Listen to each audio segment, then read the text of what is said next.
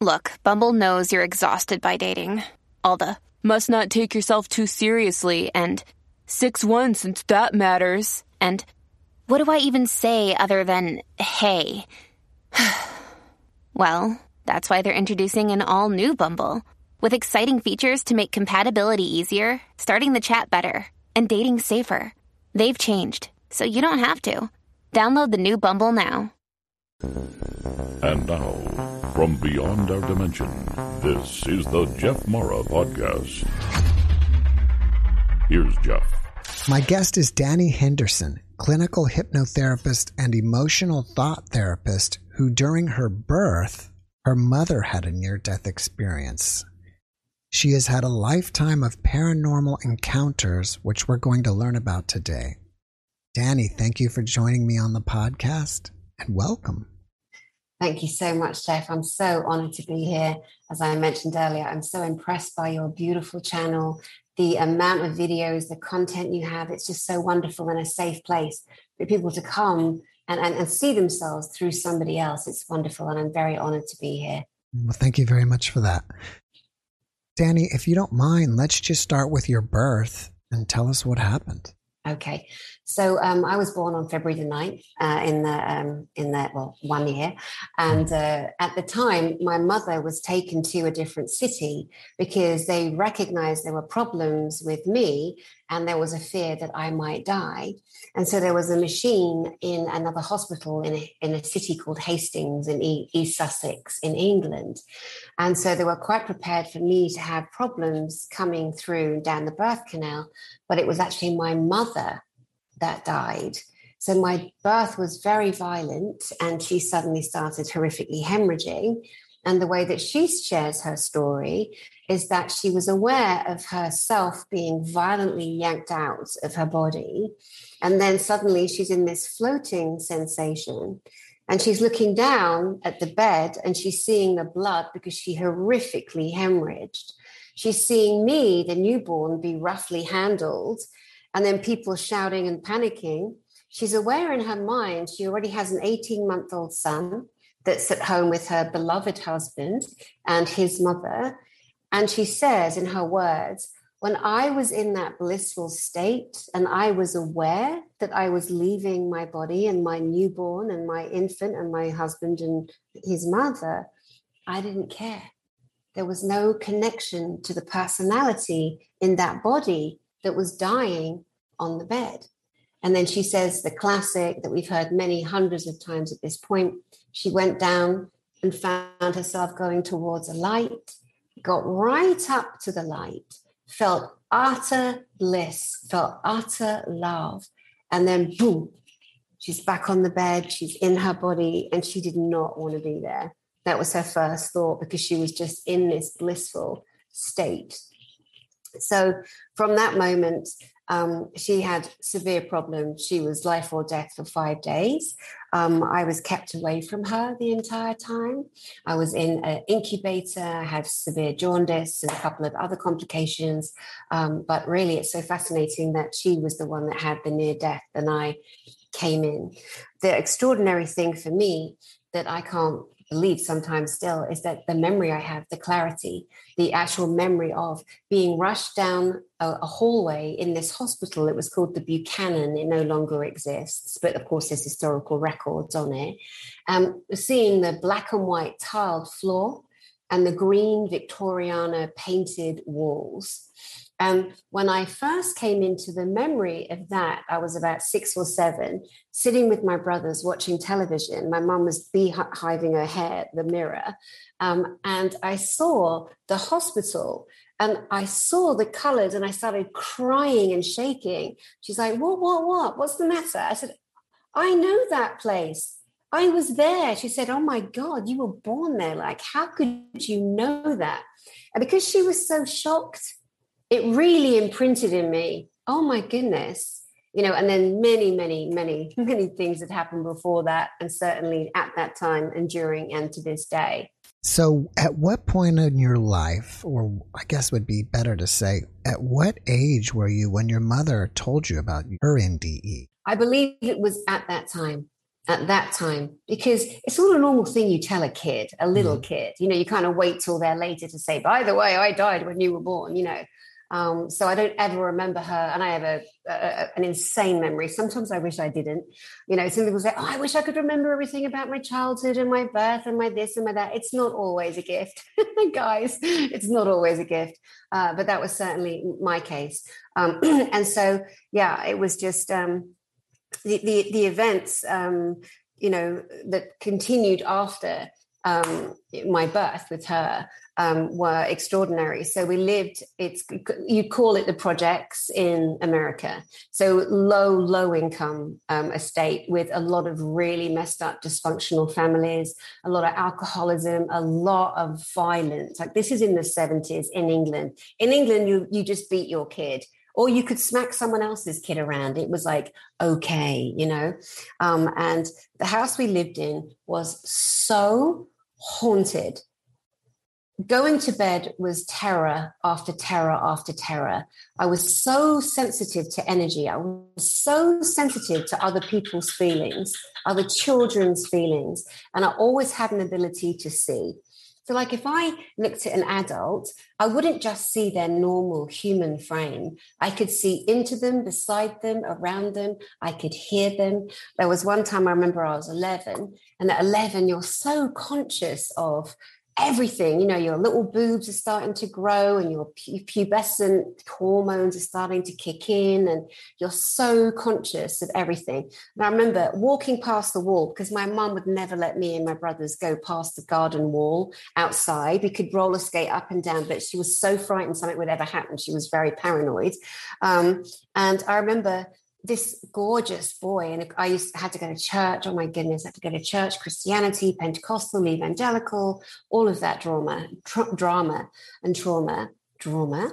Um, and this boy is walking towards me and he's like 15 16 i'm 11 and i'm thinking oh god oh god he's going to walk past me he's going to walk past me he's going to walk past me because i'm so conscious of myself you know this budding little pubescent child and this and i'd seen pictures of archangel michael who is this, you know, beloved, blonde, blue eyes, and we're all told this is him, this is him.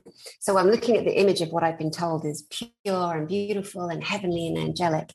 And even before I got to pass his his body, his electromagnetical field or his aura, as people would call it, I could already hear the screaming, the screaming. It was like the demons of hell, the people, the trauma. It was, I threw up. I just gagged on the floor. It was so scary. That man became a serial killer. Hmm. And he lived across the road behind another house from us. Yes, he did.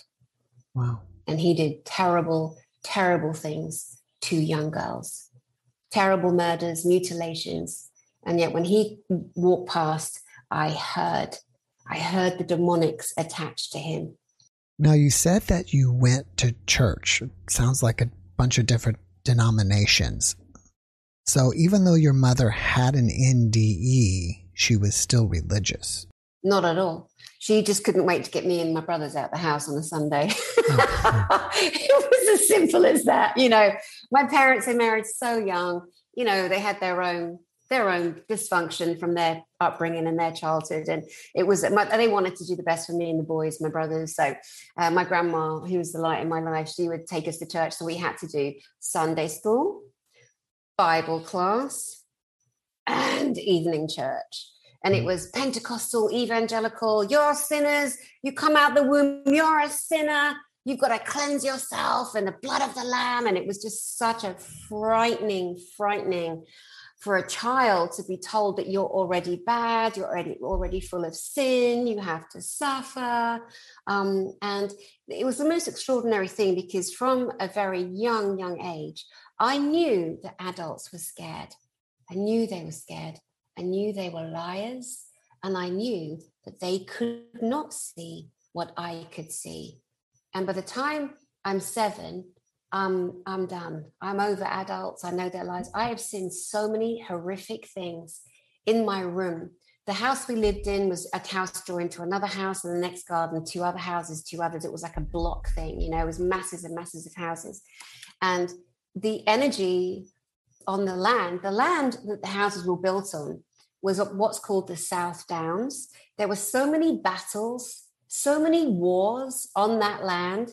Do you imagine how many people have been slain and murdered and killed and just laid there dying and no one was there? So many wandering souls, so many spirits coming through the house. Because when you are a clairvoyant child, when you have clear seeing and you can see all of this energy, they know you're going to see them. So I would attract everything, good and bad. I would attract what we call earthbounds. Earthbounds predominantly are described as humans who die, but they're too scared to go to the light because religion has programmed them that they will be judged and they may well go to hell. Mm, and I've had many experiences of earthbounds coming because they know that we, we hold a light frequency, clairvoyance, medium, spiritualist, we hold a certain light frequency, and the dead will come just sometimes just to be seen. I can't tell you how many times I've woken up with 20 people standing at the end of my bed. It's like they've all been walking around going, let's go to Danny's house. Danny will see us. And in the years that it terrorized me and terrified me to the point that I considered taking my life, at six years old, I was thinking of ways to kill myself. But in my little mind, I would call it "How do I die?" How I didn't know about the I didn't know the word suicide. I don't remember remembering the word kill, but I knew about dying and death because Jesus died on the cross. So that was my first kind of information on that you know on that um, that mindset and so um, i remember thinking how can i die how, and try and stop myself breathing i would go under the water in the bath but the body has a natural mechanism within it that will always fight for survival no mm. matter what but yeah from six years old i was incredibly suicidal wanting to get away from the demonics the the, the scary monsters um, which i want to come to in a minute and, and, everything else and everything else and not being believed and screaming and screaming and screaming for my parents and sometimes they'd come in the room give me a slap because they were so frustrated with this neurotic fragile little girl that would have the worst nightmares in the world that it got very old they didn't know how to deal they thought it was just for attention or you know and often i would scream for them to put the light on and they would just shut the door and I'd be left in the room with whatever was there. So, how did you get this ability to be clairvoyant? I was born with it. I was born seeing, like, it's extraordinary to me now, even still. Like, I will still, you know, I mean, I every day I see people online. I'm a therapist and a spiritual mentor. So I help people kind of gather their, you know, recover from their inner child trauma. I do clinical hypnosis because a lot of us, you know, the key to healing for me on everything is inner child taking that baby girl, taking that baby boy, and sitting them on your lap and, and, and just bringing them love. Because what I came to learn was I'm the adult that I was screaming out for. And I'm being haunted and literally touched and harmed and pinched and pulled and pushed down the stairs. I cannot tell you how many times I was pushed down the stairs in our house violently. But I'd be prepared because it happened so many times and then just, you know, and I'm flying down the frigging stairs. My mom's like, not again, not again, you know, and I just gave up saying I was pushed. It pushed me. They pushed me. She pushed me. He pushed me. It pushed me. Yeah. All right. Well, you've had encounters with aliens, mm-hmm. demons, angelics. Mm-hmm. Um, let's start with aliens. Can you tell us about some of your contact with them? So the aliens or extraterrestrials or our upstairs brothers and sisters, they come in many guises as humans do. They come in many different colors, many different heights, different anatomy, different languaging, because they're from different parts of our solar system. And the one thing about this, the minute you switch from paranormal, which a lot of people can handle, they can handle ghosts and demons and angels, they're comfortable because their programming, the mental programming, gives them a safety barrier there.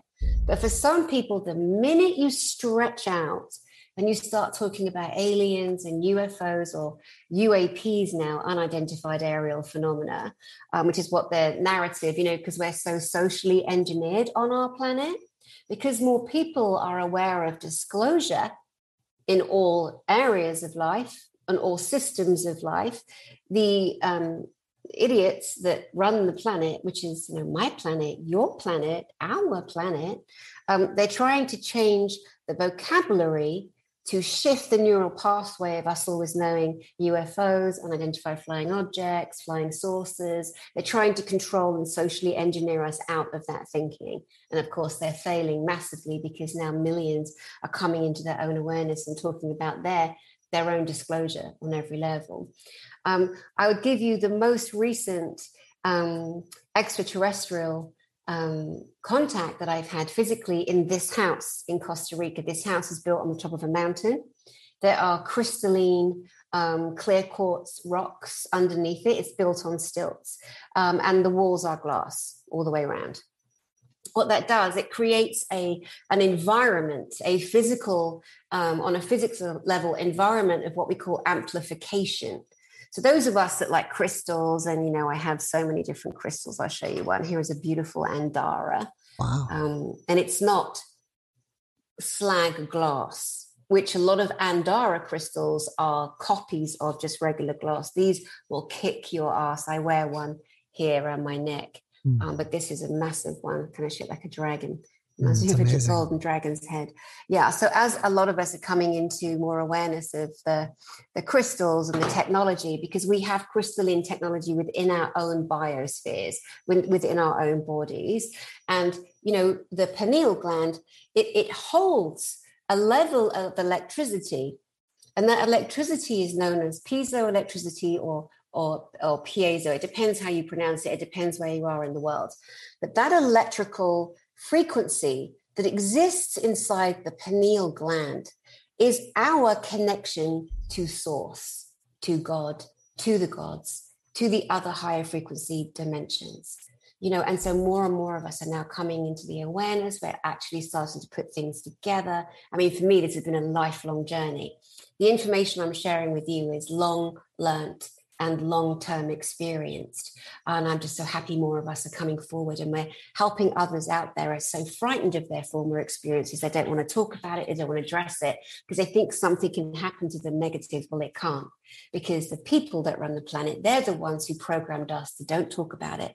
One of the scariest things for an adult is isolation. As a kid, I would say about my experiences, and I'll be completely isolated isolated at school, isolated at church, isolated everywhere. That's terrifying. For a kid, that is terrifying. You'll do anything to be liked, to be loved, to be included. So, whatever you have, whatever you can do, give them your candy, give them your pocket money, whatever. I did all of that because it was so frightening being so abused. Oh my God, taking beatings at school. I, you know, beaten the whole time, always being beaten up, always you know so it was just a hell like literal hell on earth. However it did create a backbone you know a warriorness in me. And so now at this stage of my life i mean this isn't the first interview i've ever done. You know i have a channel on youtube too where i talk and interview people with their own experiences. But never more so is it time for people to just take their courage love and respect themselves enough to say this is what i experienced as a child and I'm safe and it's okay. And that's what your channel does. And that's what I said to you. I just admire you so much and respect you for giving people a safe place to share their mm. story without feeling like they're a crazy person. Yeah. Thank you. So you had Pleiadians in your house. Yes. What did they look like and, and what were they doing there? Well, I'll tell you what happened. Here's what happened. So, one of my best friends in the world, her name is Elena Danaan. And Elena Danaan, she's French and she lives in Ireland, and she has been reporting on her interactions on and off planet with a group of humans, humanoids. This is where we have to correct our own vocabulary that's been enforced on us. There are millions and millions of other beings, people, humanoids, extraterrestrials from different parts of our solar system. But because we've been told from school to now. Oh no, no, no, no. Ha ha ha. What are you crazy? Little green men from Mars. No one's ever seen a little green man. I've never heard one person in the disclosure community ever saying, I met a little green man. What was originally said was, a man said, I saw a little gray man. And the gray aliens, there are many different types of gray aliens. One is known as the Zeta Reticuli. We also have the reptilians, the Draco. They have been infiltrating our planet since the beginning of civilization. And this is the year in the main where everything is being discussed, disco- discovered, because there's been interaction from upstairs. Now, if I've lost anyone in your audience at this moment, I'm fine with that. But nobody anymore will not talk, not not talk about this. It's time. We are done. So Elena Danaan has had interactions. There was a man, a Pleiadian man. His name is Thor Han. And he rescued her as a nine year old when she was abducted by grey aliens from her bedroom in Marseille, in France, taken on, a, on board a craft. And what they were doing and what they have been doing is trying to hybridize themselves into our civilization, into humanity, as a means to interbreed themselves to take over, or just have grey hybrids who are soulless, who are connected to what's known as the hive. Like it sounds like Star Trek and Star Wars. It sounds ridiculous because, again, when we start going near truths that aren't common knowledge, we are programmed to go cuckoo, crazy town, run away, bang them up. And that's what's happened to millions of people. They've been banged up, they've been put on drugs, they've been isolated, but no more. There'll be many people that watch this because you are who you are, that will absolutely recognize themselves in the stories, in the real life experiences I'm sharing. So this man rescued Elena Danaan. There were two Pleiadian men. One was called Thorhan, one was called Valnek. These men, they're just regular military personnel from the Pleiades, or what also is known as the Seven Sisters. They rescued that child as they have rescued hundreds of thousands of other abducted children that once they're taken out of the Earth atmosphere, taken to or taken on board a craft, the Pleiadians and many other groups of different extraterrestrials have rescued these children. From that time, she's come out, Elena Danaan. She has written a book called A Gift from the Stars she has illustrated 110 different alien species and races. She has either seen, met personally, or Thorhan, who is still with her to this day, protecting her and guiding her to bring out her own information, um, ha- has been by her side. So it was last year, last November, December, in this house. I'm sitting on the sofa and I'm hanging out with my friend Asha Dillman. We're chatting like you and I are. And all of a sudden, as is what happens when a different frequency comes into my plane of existence, the energetic frequency changes in the room. It could be a light feeling, a crackling, a static, a white noise. And I'm talking to Asha like this, and I look, and there is this huge being. Now, I'm so used to being interrupted all my life, I still jump out my skin. Um, and this beautiful being is looking down at me. He has a huge head, like we would see on Star Trek, an alien head. Now, that being his name is Anax. And Anax is from the Orion system, the Orion star system. He's what's known as an Egaroth. An Egaroth is, as I described, very tall, around nine foot. They have the big, you know, the kind of this is what an alien looks like, you know, the big head and the big eyes. And he wasn't walking over to me, he was gliding over to me. You know, when you see something, the brain records it so we all have an ability to then sit and recall what we just witnessed. So I screamed F off. And at the same time, I look here at this window, glass wall here, and this beautiful, beautiful six and a half foot, seven foot man, and his hair was so interesting. So he's looking out the window, and I instantly registered as this huge headed being, Anax, is gliding over to me. What turned out to be Thorhan, was watching because I was being targeted because of speaking and because of my friendship with Elena. So they came to set up some protection for me here. So four Thorhan's looking out the window, so I can only see him side on. And he had straight hair to here, and then it was kind of wavy. He was wearing almost a skin tight white suit. I saw um, blue, uh, some kind of blue logo like lines. He had a belt around his waist. He had white, almost skin tight, and boots. And I remember registering his mus- muscles, his muscular physique. And I screamed, and I remember Anax just kind of beamed, and then Thorhan kind of just giggled. Um, what I hadn't remembered at that point that I've met them before, but now was the time to re-remember them. So I'm I've been friends with Elena for a while, so we've talked about them and we've you know I you know interviewed her, she's interviewed me, but I hadn't realized because the timing of everything is the timing of everything, and we are right on full throttle disclosure. So that was the time when I was then to remember. And then the another, well, there's others too. There's this Valnek. Val, actually, I have a photograph on my phone um, of Valnek. I'm on a call with Elena. She's been taken somewhere off planet. She's come back so shaken up because she's so shocked at the AI and what's also known as the black goo. There are people that we admire and love on this planet who are absolutely mind controlled by off planet technology. And again, mm. I know it sounds like Star Trek, and I really couldn't care less. Like, why do you think we have people like Gene Roddenberry? Gene Roddenberry created Star Trek. Why do you think we have people like Carl Sagan? You know, reporters of often on planet information. You know, there's an amazing book. I read it in the 90s. It's called The Only Planet of Choice, written by a woman called Phyllis Schlemmer. I believe that's the pronunciation. What she does in that book is she is channeling, which again we know is not always a safe thing to do. Some people are gifted at it, some people just should just stay away from it. They do not know. If you can't see it, my advice is don't mess with it. Don't try and be a hero and go looking for something that you don't know what you're dealing with. Um, Phyllis Schlemmer would um, speak with a group, and they were known as the Nine. The Nine. Gene Roddenberry was part of witnessing some of those channelings. Hmm. And the body of work he gifted us is Star Trek. So we've been shown on many different levels to give us an ability to be able to open our mind to accept that this other worldly, off world civilization existence for many, many, many millions of beings is a reality. Now, if you notice the James Webb Telescope, NASA. Yes.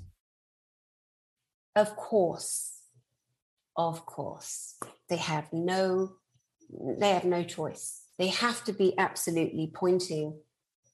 And we've only been guided, forced, monopolized to only believe what NASA said. Now, me as an individual in the 90s, I worked very heavily in the space industry.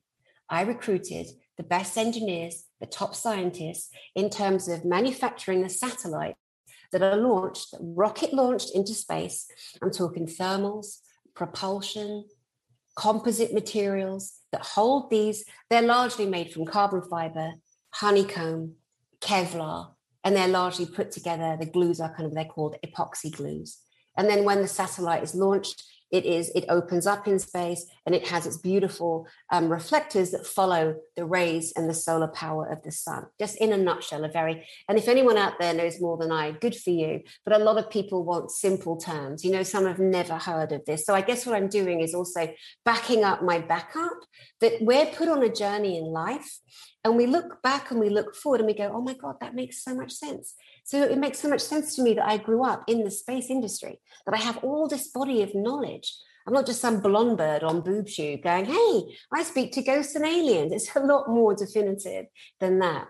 So the last extraterrestrial interactions were with Thorhan, who was the rescuer of Elena Danaan, who's somebody you absolutely have to get on your show. She's uh, uh, she's just the most beautiful, sweet, beloved and Anax, the huge headed Egaroth from the Orion system. So if you look at Orion, Orion's belt, the middle star, the middle star is where the Egaroths, these beautiful, beautiful benevolent beings, where they reside.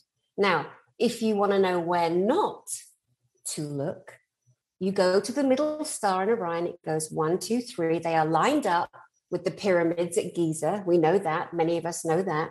There are lots of star maps on our planet. I wish I wish the country that sounds like Whiner would just come forward and let us look at what they have there in terms of ancient uh, sculptures, buildings. You know, they're part of their star map too. So, where not to look um, is the middle star, which is the beautiful Egaroth.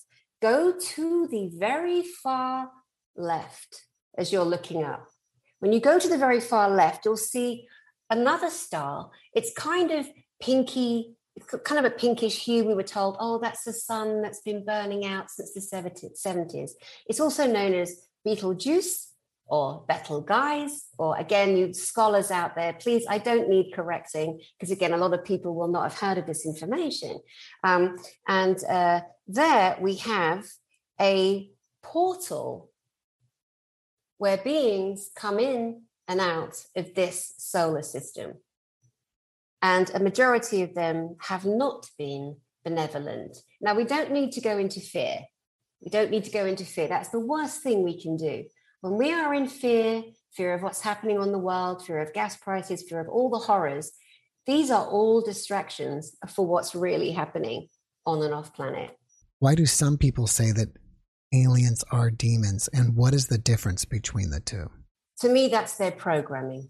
We're told as children, this is this and this is this, and don't question it, and this is the truth, and you have to listen to the adults.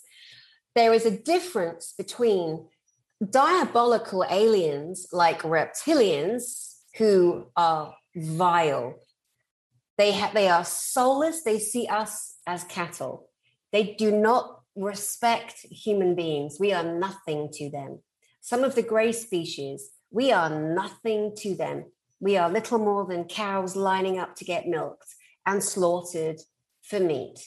That's how they view us. Let's not let's not, you know, big them up. There are demonic energies, and I'll give you an example of the ones I've encountered that are different from the evil, dark, soulless aliens, such as the reptilians, the Draco, and the Greys, the Zeta Reticuli, bless them. Some of them have been totally taken over, but let's go to the demonics. I was four years old and I'm lying in bed and I can hear it. It's coming. It was always a noise that would come. I would scream so much, my parents would sometimes put me and the boys in different bedrooms because they didn't know maybe it's the light, maybe it's noise on the street trying to help me stop waking up screaming. So when this happened, the story I'm going to tell you, I was in the front bedroom at our house. So as I'm as I'm lying in bed, I'm facing the door, the bedroom door. The wall here is the outside house wall. So that you know, this is the outside wall here, and then there's a window behind my head. I'm lying in bed and I can hear it. This low, guttural, like like like you see in the movies, like literally like that low, low, low guttural. And I'm like, oh God, oh God, oh God, oh God. I'm praying, Jesus, Jesus, Jesus, Jesus, come, come, come, please. They're coming, they're coming, they're coming, they're coming. Now, I would, it, it would play out like a literal film on the wall. All of a sudden, this huge, massive, black, dark, and, and, you know, even as a child, you look at something and you register that's an adult, that's an adult, dark monster being, demonic. Um, and then all these other ones start jumping through the wall, like jumping through the wall into my room. They looked like little black squiggles. It looked like they were on springs and they were like bouncing, bouncing to the bed. I had three here, I had two or three here, and I had two or three at the bottom. And I don't know how they did this. They put some kind of, it was like a mattress over my face and my body. And they were, they were, they were killing me. They were suffocating me. It was so frightening and it was so heavy. And I swear to you, I thought, I'm going to die. I can't breathe. I can't get my breath. I can't get my breath. It was the most frightening, frightening. It was not a dream. I was not hallucinating. I was not on drugs or medication. This happened from a little four year old girl to a woman now in her 50s. It was like yesterday. I have absolute clarity. And that was part of the plan to make me remember and talk about the things I talk about now. So I'm screaming, muffled screaming. No one's coming. I'm losing breath. I'm starting to pass out. And all of a sudden, there's scratching, crazy scratching and barking at the door. And our dogs, Lassie and Lady, they heard me scream. And because of them, my parents came. And my parents pushed the door open, and these beings just scampered through the wall. And the other crazy thing is, as the little beings that were trying to suffocate me are going back through the wall. The big demonic shadow that had had them come through, they were going to get punished. They were going to be punished. Isn't that bonkers? I mean, you cannot make this up. You cannot logically understand it. But when things are happening and you're an individual experiencer of something, you get it all. It's like this instant quantum thinking that allows you to record what happened. It allows you to go back down the timeline and study and think about what you just encountered or experienced. Is it possible for us to connect with the good ETs? And if so, Absolutely. How, how do we do it? It's so, so simple. It was dangerous up until a few months ago because you had all kinds of buggers flying around, you know, all kinds of nefarious entities looking for some sweet person to go, ET, come and get me, come and get me. so the way you do it, excuse me, literally, is just to drop into the heart is to sit quietly with yourself, is to do, you know, beautiful breaths to connect into your soul. And you want to put up your benevolent protection. You want to bring in the light of whatever it is you believe in, whether it's God, Jesus, Hashem, Yahweh, Allah, the Prophet Muhammad. It doesn't matter. Whatever security of love that you have within you, because the frequency of love sounds like a cliche. It is the most powerful weapon we have nothing dark or negative can penetrate because when you measure frequency, which we've been doing for hundreds of years, when you measure frequency, the lower vibratory resonance cannot penetrate that higher, higher frequency, which cancels out a lower vibration. So sitting in the heart and just asking to see, to meet, to connect to. Now, what we also have to understand is we call the off planet beings Pleiadians, the ones from Sirius A and B, the Orions, the Martians, the Venusians, the Vegans from Vegas, you know, the Vegas star system, the um, um, uh, the, the Arcturians from Arcturus, the Andromedans. The Andromedan galaxy is one of the nearest galaxies to us. But our off planet brothers and sisters, they don't call any of those star systems what we call them. These are just Earth words. This is just earth vocabulary. Um, yeah. So whatever you feel you're drawn to, like the Andromedans are so beautiful. They, uh, some of them have like a palish blue skin, but the Arcturians also have a bluish skin. The Pleiadians, one of the groups of Pleiadians, they look like me, you know, blonde, blue eyed. They're much taller than us. They're much leaner. They're in the most incredible shape. They don't have the density and the chemical substances that we have in our food and our water that make us, you know, unhealthy. Of course, it's a very different system. Um, but they love us. You know, we literally, it's been said so many times by Alex Collier, who's a 40 year veteran. As an eight year old boy, he went to play go and hide seek, whatever you, we call it hide and seek. And he falls asleep in a field and he wakes up on board an Andromedan starship.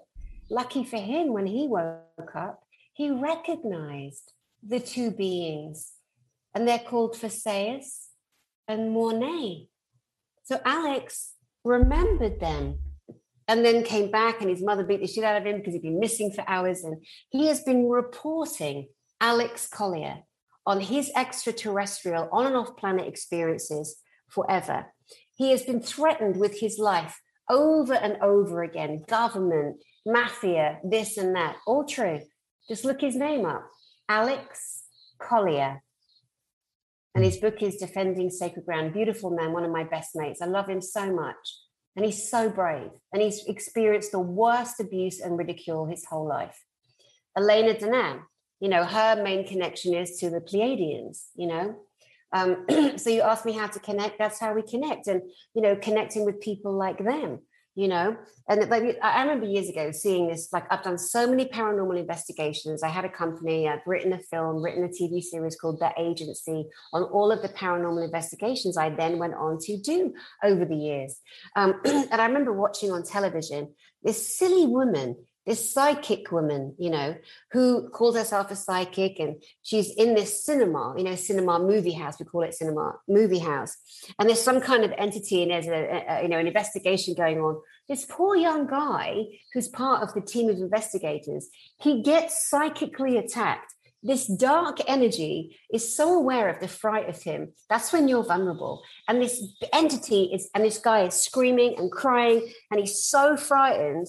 This psychic woman's going, Use me, use me, come into my body. No, missus. You, if you want to be possessed, go ahead and say stupid things like that. Go ahead. You know, there's so many different ways. And that, it's annoying to me because all these TV shows, they go in to do a haunted investigation. What they don't realize is all the other beautiful, benevolent spirits that they may be going in and raking up and shaking up. And then what do they do? They bugger off. They bugger off and they leave these beautiful, benevolent spirits, entities, earthbounds, who might be still be stuck in the fear of if I go to the light, I'll go to hell. Where is the blessing of them? Where is the assisting them? Where is the calling in of the angels or Jesus or Mary for them to say to them, let's create a loving bridge. Let's create a frequency, a gateway, an opening for you so you can go join. Because some of the earthbounds, they are kept here by demonic entities. You know, it's a it's another journey we probably shouldn't go too deeply into right now. I don't want to freak people out or frighten them, just want to give true real life, real time in you know, instruct um, information about how they can love on themselves, how they can be lovingly exploring and honoring themselves for all of the experiences they have had that were shut down, that they were never believed, that they thought they were crazy, that they ended up on medication for schizophrenia, for example. Can you tell us about some of your encounters with angelics? I think the most significant one I ever had and there have been many. But the most significant one, this is when I realized that adults are liars and they're scared, and adults could not see what I came in with, which is clairvoyancy, clairsentience, clear feeling, claircognizance, clear, clear knowing. So I was in my bedroom and my mum and dad were out on a date. And my uncle Peter and Auntie Heather, who were devout Christians and they're beautiful, beautiful people, they were babysitting. And I could feel something coming. I haven't even told you about the lights yet or the orbs, but I could feel something coming and it would always come from one particular wall. Now, when this happened, I was in another bedroom at the back of the house. Um, and I'm laying there and I can feel the shift in frequency, the kind of static.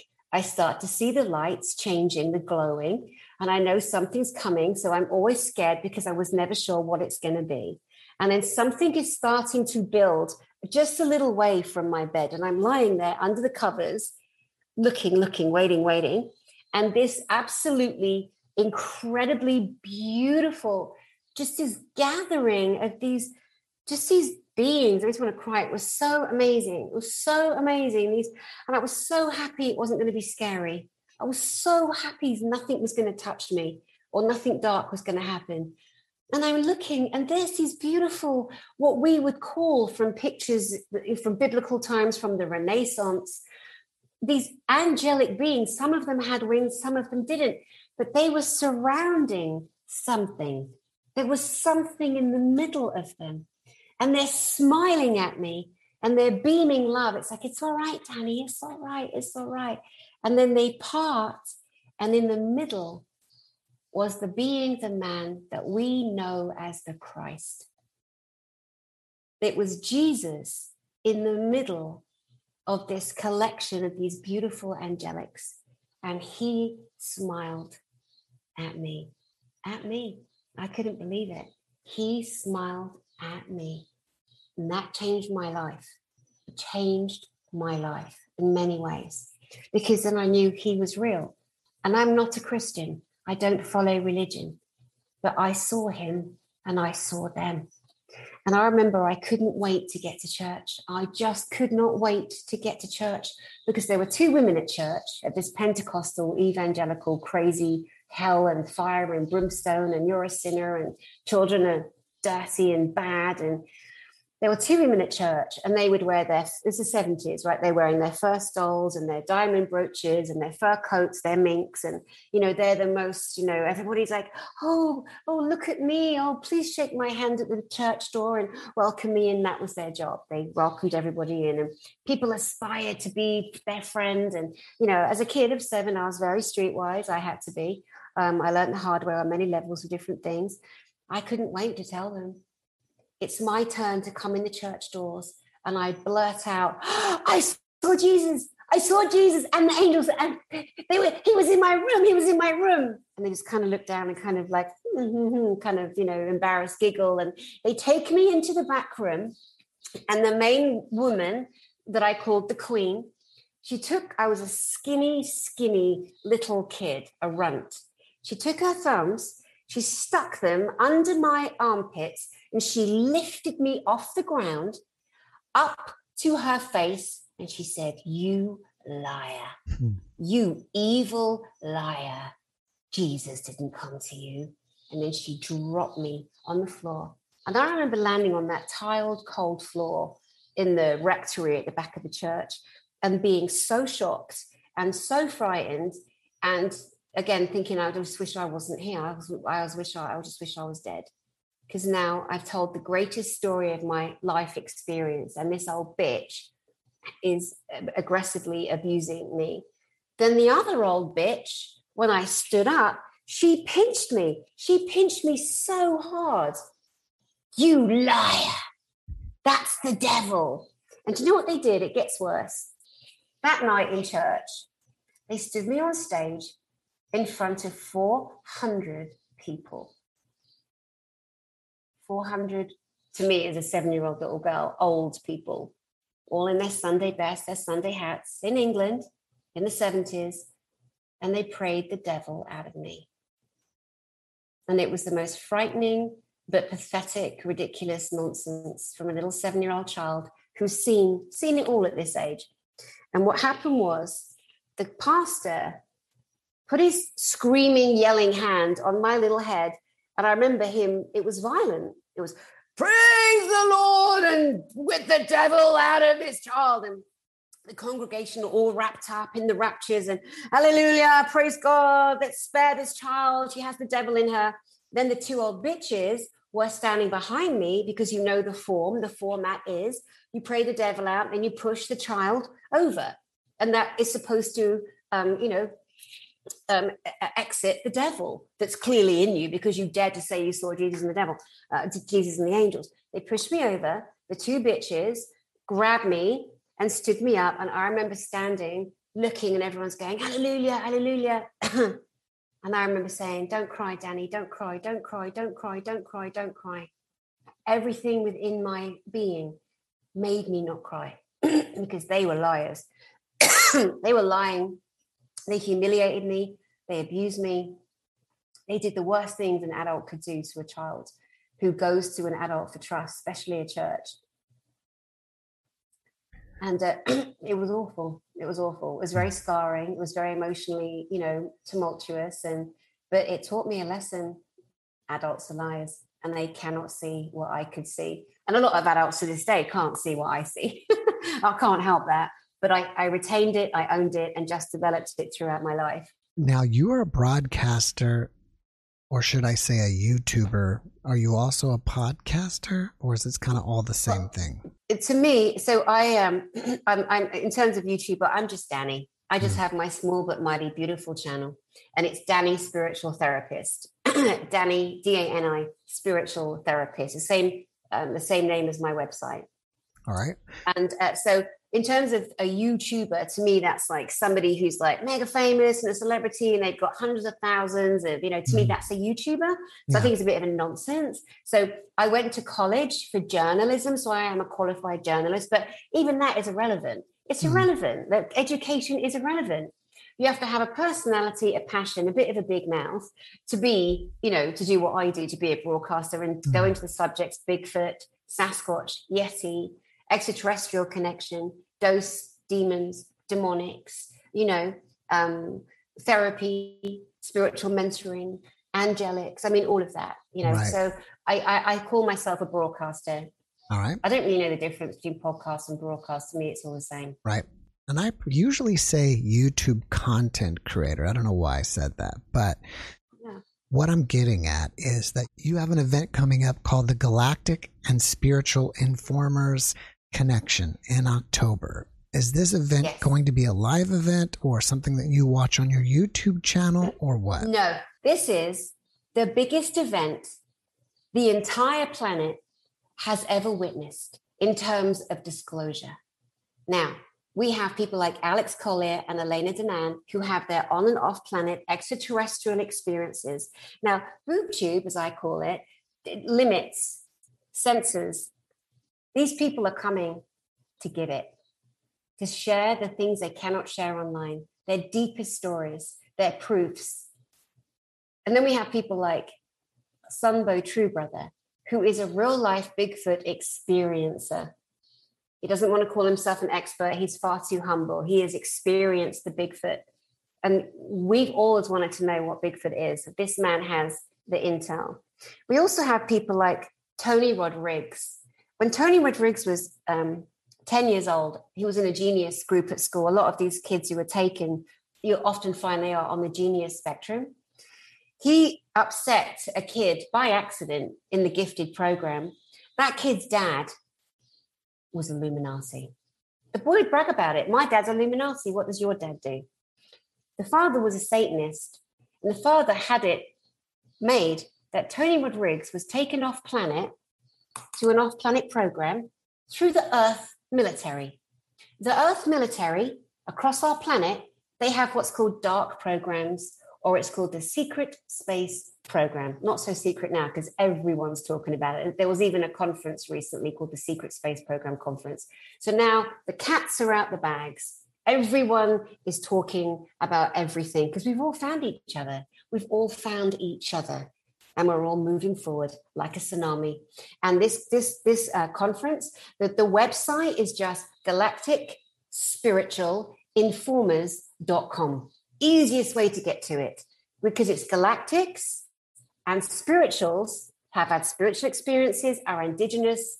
We have elders, we have shamans, we have people who hold the ancestral history of Aborigines and Kiwis and Maoris and uh, Native American, as well as our UFO alien experiences all coming together.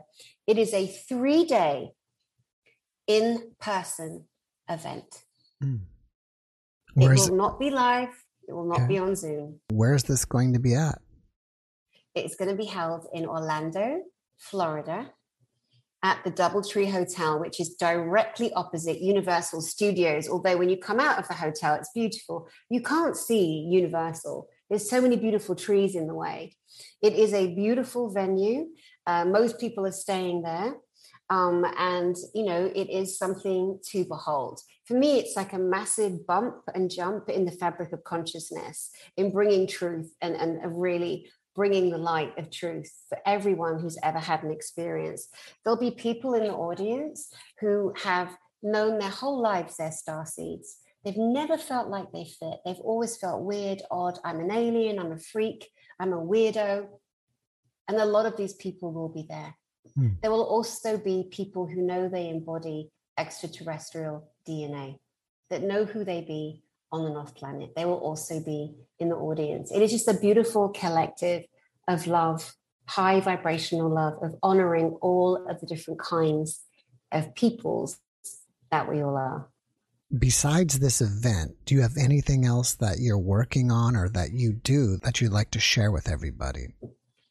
I would like people to know that they can come directly to me, that they can literally book me for a private one to one session, a half hour or a one hour on my website, which is Danny Spiritual Therapist. I hear you. I believe you. And in this time of healing on our planet, as well as wanting to find out our star origins, our, you know, the things we've experienced and getting information, honestly, the greatest thing we could be doing right now is honoring that child inside of us. It is the time for the inner child, the traumatized child, the abused child to come into the awareness that they are now an adult. And there's a massive healing that's happening. And then when we feel safe, then we're exploring our off planet, on planet, we're learning how to connect. So people can come to me directly. I'm also in the process of finishing my book.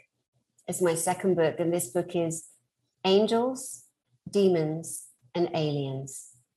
And it catalogs the experiences and some of the stories that I've shared here with you. But I've just given you a taster of what's in the book. Um, so that's coming. It's coming out at the end of August. Angels, demons, and aliens. For these are the three main species that I have had physical, emotional, and real life interaction with. After watching this podcast, people may want to reach out to you and ask you questions. Are you okay with that? What I would say is, I do my best, but I get hundreds of emails a day from people asking me questions. You know, so what I try to do on my on my broadcast on my channel, my small but mighty channel, is address them and also interview people who've also had similar experiences to the ones that your audience have had. You know, abductions, literally being on board a craft, near death experience, um, drowning, um, just everything, everything you could possibly imagine. I swear, my channel is like like yours. I'll see yours is similar in a way that my channel I see it is like a Gaia, a mini Gaia, you know, Gaia TV, but it's free you mm. know not, nothing wrong with gaia i love i mean i don't have time to i mean i work full time i'm a full time therapist and spiritual mm-hmm. mentor like i work every day you know and i have my own channel and like i said to you i was so excited um, to, to play with you because i rarely do interviews um, and i reached out to you myself um, because I just love your vibe and I love the way that you hold humanity with such love and such gentle, respectful care, and that you bring such beautiful people and you hold them as they share and they don't feel stupid. They don't feel like no one's going to believe me because you've surrounded them with others. And this is the point of the conference too. When we all find each other that collective energy frequency vibrancy raises consciousness on every level and there is a mass healing that takes place so the event the galactic spiritual informers.com is and will be life changing and healing on so many levels. Like so many of the audience that are coming, they're already connecting, they're already creating their own tribes, they can't wait to eat with each other, and some of them are sharing rooms. Um, it's just going to be so beautiful and so powerful and impactful. And I've only mentioned Alex Collier, Elena Danaan, Tony Rodriguez, Secret Space Program, Andromedan, Pleiadian, Bigfoot, um, there are some, the Mayan shaman, his name is Quetzalcoatl. I just went to Chichen Itza in Mexico a few weeks ago and, and ended up doing ceremony with this ancient Mayan shaman, Quetzal Shah. I'm interviewing him on my channel next week. I mean, the people that have magnetized and I've magnetized to them to put this event together I just, you know, it's like going to a Rolling Stones and a Beatles and an Elvis concert all in one mm. night because all your favorites are there, kind of mm. thing, you know? Yeah. Well, Danny, before we finish up, can you leave us with one last positive message? I want, I so want you. I want you to know how beautiful you are. I really want you to know how special you are. When you look at a newborn baby, and when you look at a beautiful child, whether it's a boy or a girl, or you hear a child laugh, something touches most of us, doesn't it? There's this joyful connection to love. I want you to know that at some point in your life, someone looked at you in that way. Someone felt that way about you. So, whatever happened in your childhood, whatever trauma you've gone through, whatever happened as an adult, as a teen, as a young person, as an older person, I want you to know that you are a beautiful, loving, benevolent being. Your voice matters, your life matters, and your experiences matter. Now, whatever trauma we've had, we don't want to, we don't want to unpack our bags and stay there and move in. We don't want to stay stuck in the same old stories, the same old drama. Believe me, I did it for years. I was the most miserable, moaning, "Oh, my life is shit." Drink a bottle of wine, smoke ten fags. You know, let's not stay there Let's honor how beautiful we are and let's make a decision to move forward in unconditional love for ourselves. Because when you choose to do that, everything changes. people you interact with, the way your kids look at you, the way your parents and other relatives look at you. This is a time of disclosure on every level. And you are important and your voice matters. And that is what I want to leave you with because that is the truth. Danny, thank you for that message and thank you for being my guest today. I really appreciate you and I wish you the best. Thank you so much, Jeff. Thank you so much for inviting me and having me and, and being part of your beautiful community. I'm so grateful. Thank you.